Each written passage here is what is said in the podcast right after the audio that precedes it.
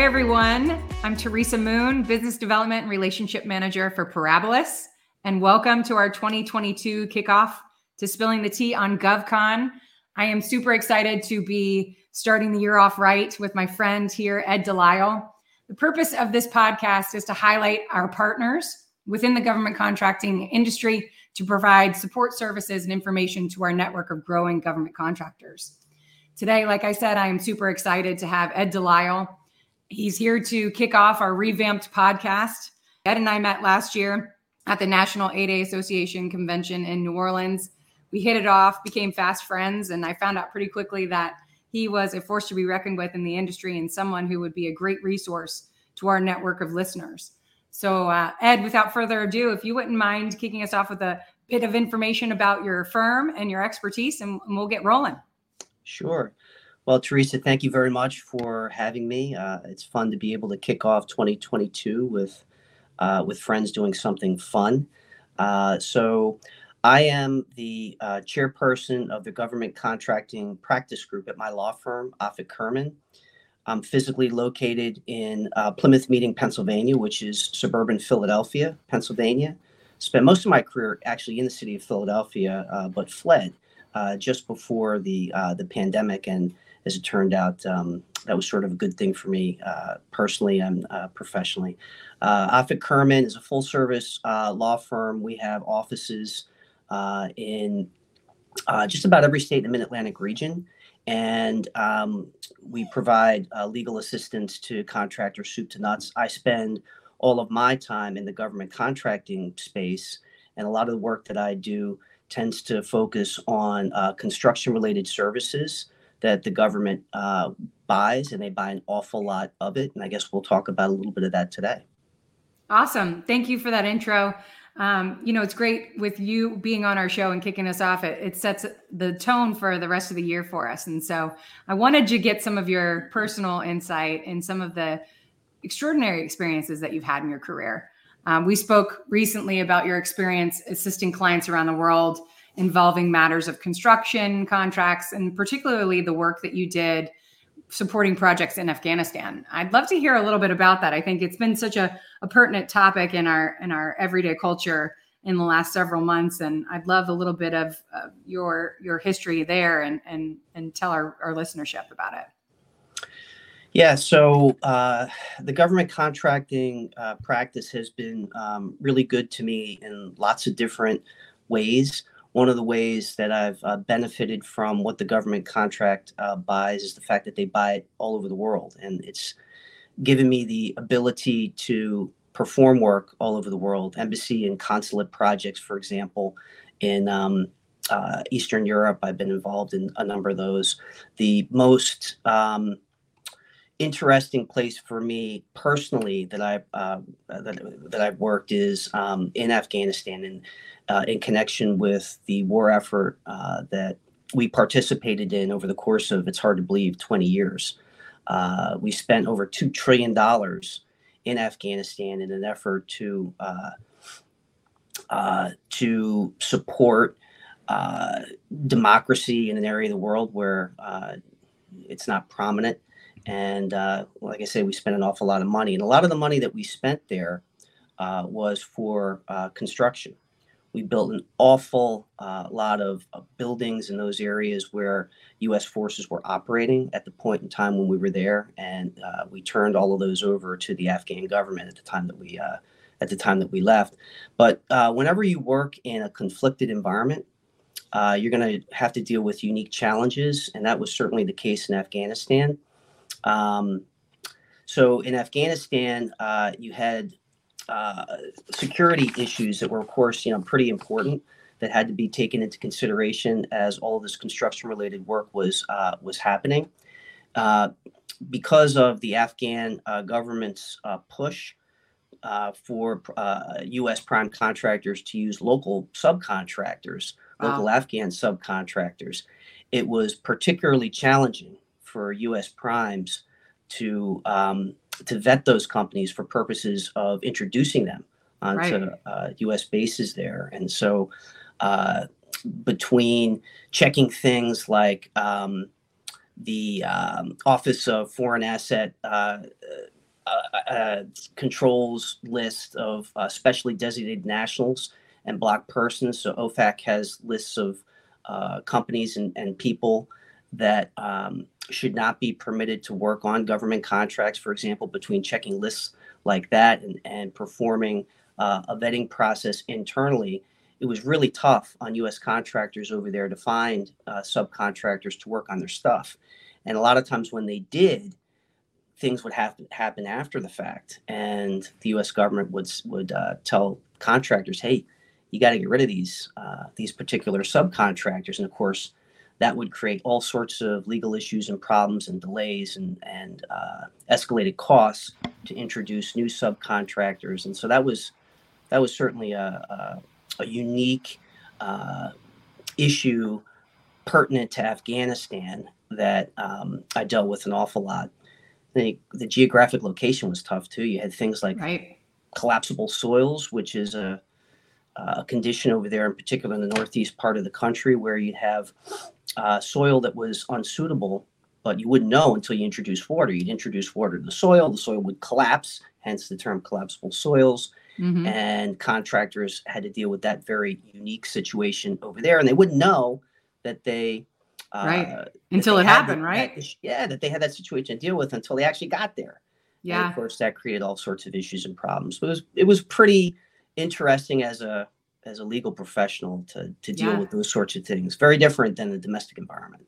And I bet, you know, after all of that diligence put into that time and and, and the effort to build everything up, then to have it, the situation be the way that it is today is is a little disheartening, I bet. So, you know, I, I think it's a great thing that you lay out how that works too. I mean, um, I, I wasn't aware that that happens when you work in a foreign country that sometimes are required to utilize contractors from that area. I mean, it makes sense from a logistical standpoint that they're already there, but when you're in an, in a war zone, that's uh, that can provide a, a, pretty unique circumstance layered on top of everything else, and that and the fact that um, you know they they don't do things the way that we do across the world in general, as term in terms of making sure of safety of the environment when you start work and things like that. So that's super interesting. I mean that we could probably talk about that for days about um, certain scenarios that you dealt with there. But I appreciate that little bit of insight because that's super cool. I mean, I, um, like I said, it's something that we talk about all the time right now with, you know, the,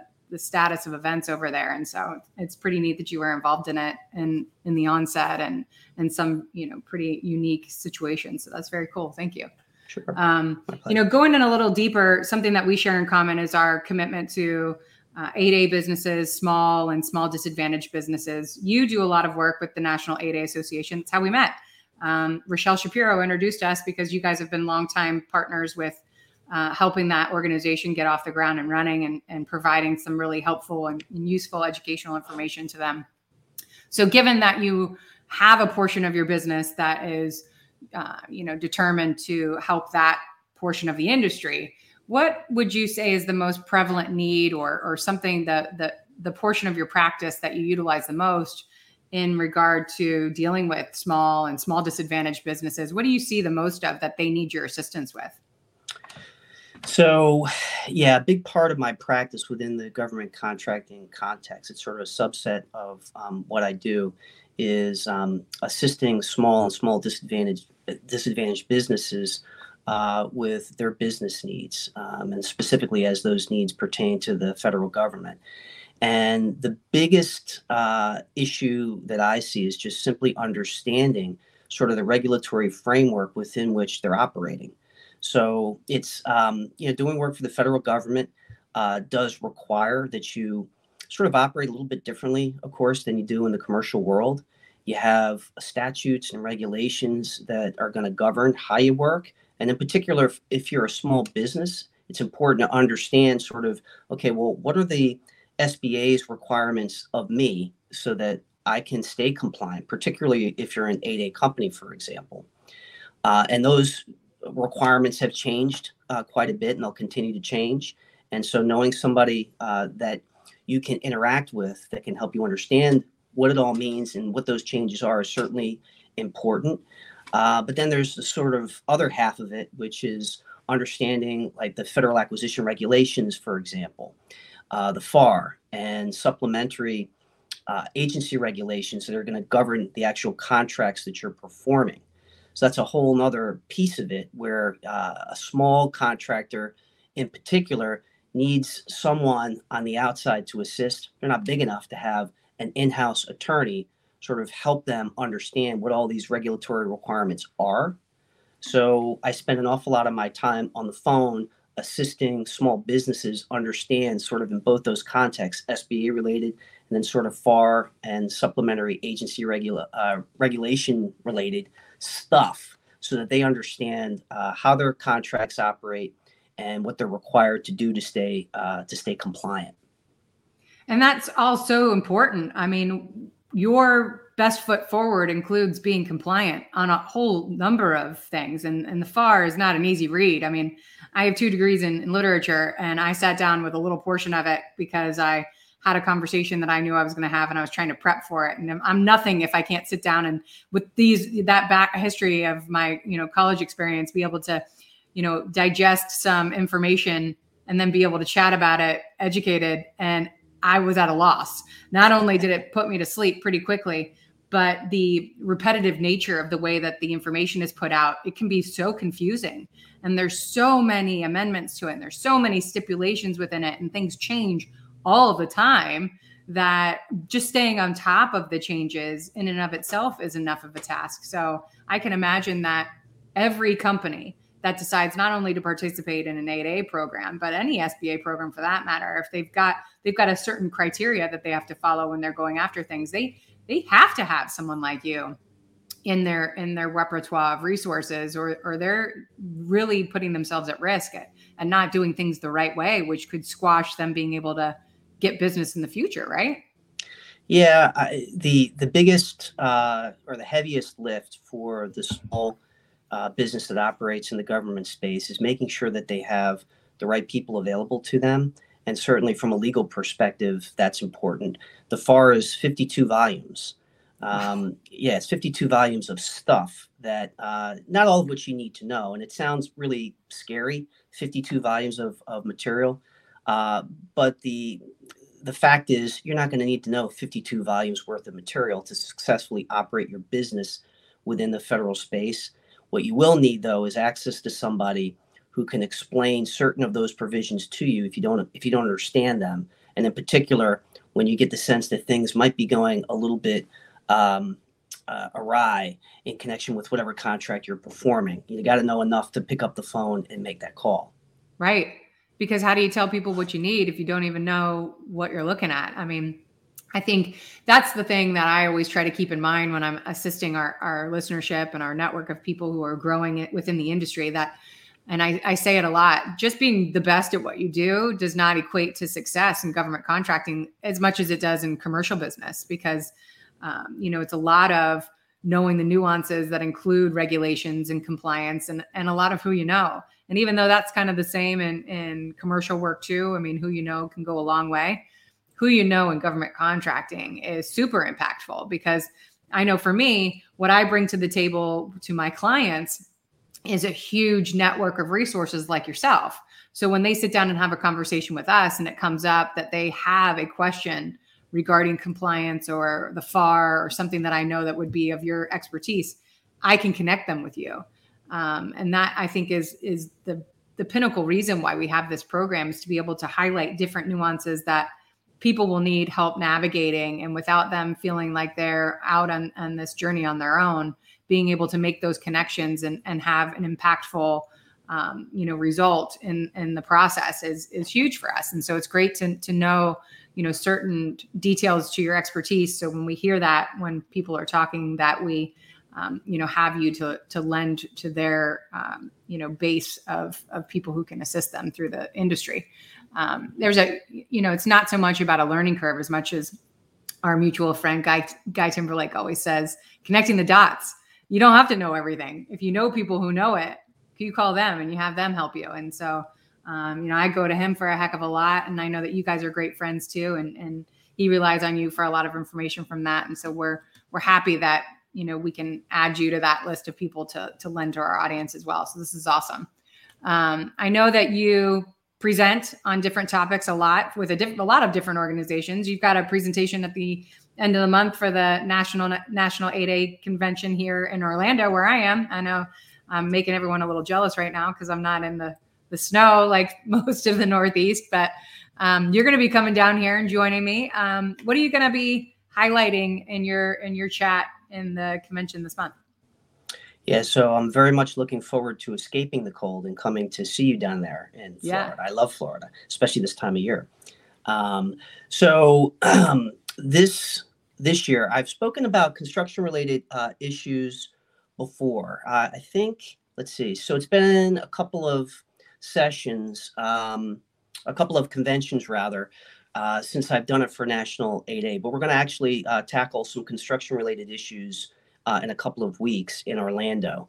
So on February 2nd at 4 p.m., I'll be on a panel with uh, someone from the United States Corps of Engineers, cool. and I believe someone from the State Department. There's still some issues because of COVID of getting uh, folks from government uh, down to Florida to uh, participate.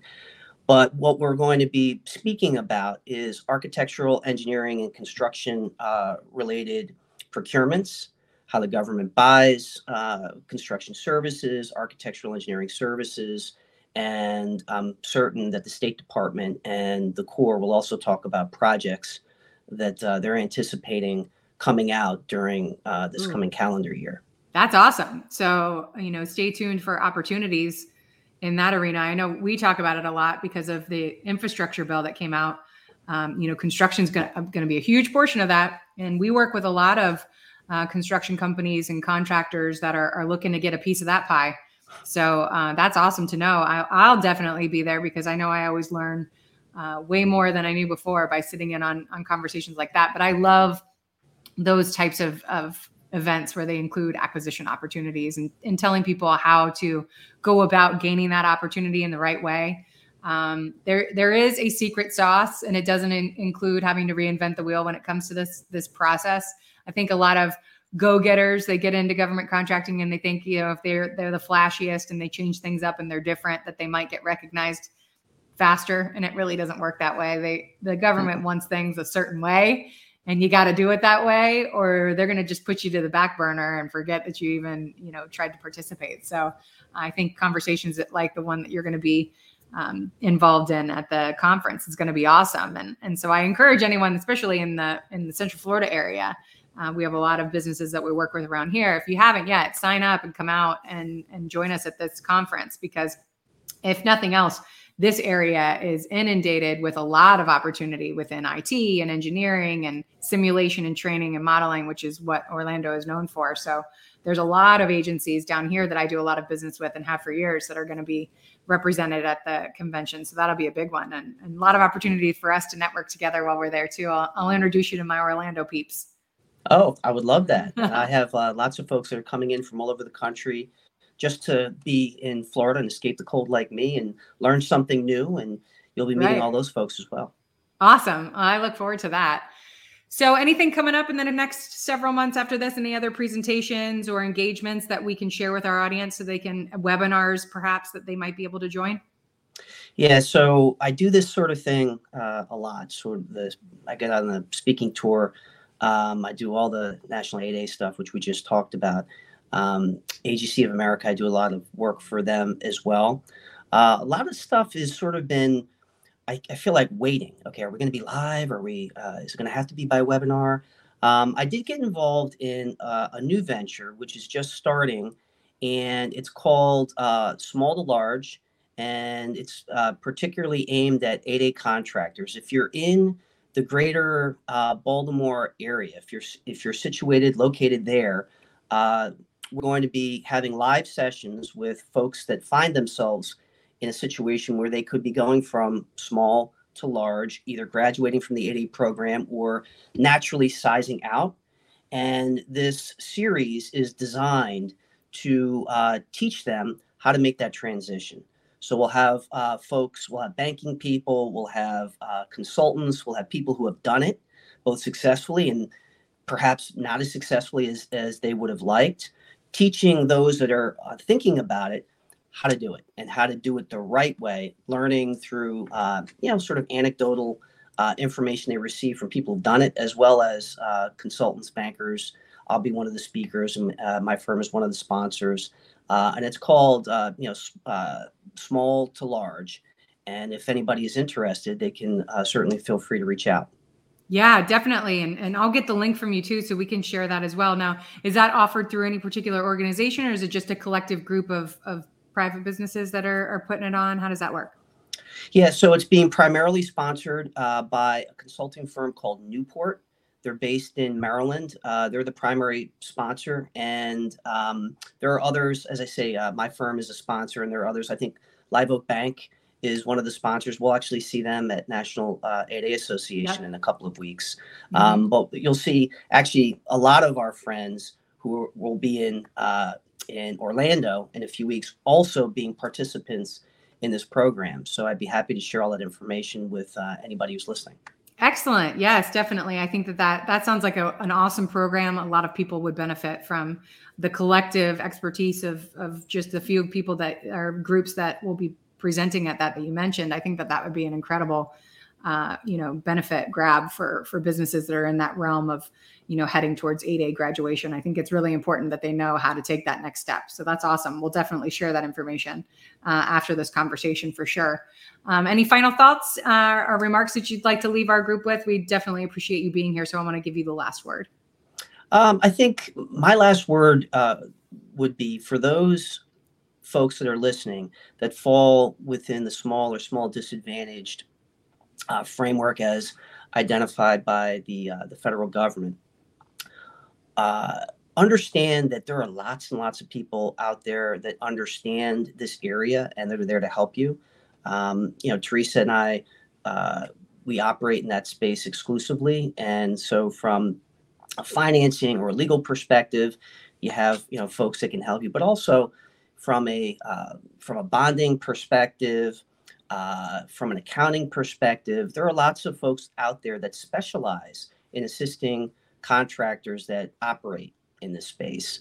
Uh, and you know they're out there find them and that's the sort of network that you want to build to find success for yourself if you're going to operate again in that space and so i highly encourage you to find those people and use them Absolutely. And and that's exactly why like I said in the beginning, that's why we created this podcast was so that we could share resources to growing government contractors so that they know where to turn for questions and, and answers when it pertains to how to, how to do work and how to put their best foot forward in the industry. So we definitely appreciate you being here. We appreciate the listenership for being a part of the program today. I encourage everyone to follow us on LinkedIn, go to our website so you can see some of our past recordings. And as usual, stay tuned for our upcoming podcast where we continue to shed light and spill the tea on GovCon. I'm Teresa Moon, Business Development and Relationship Manager with Parabolis. And I look forward to seeing everyone again very soon. Thank you. Thank you.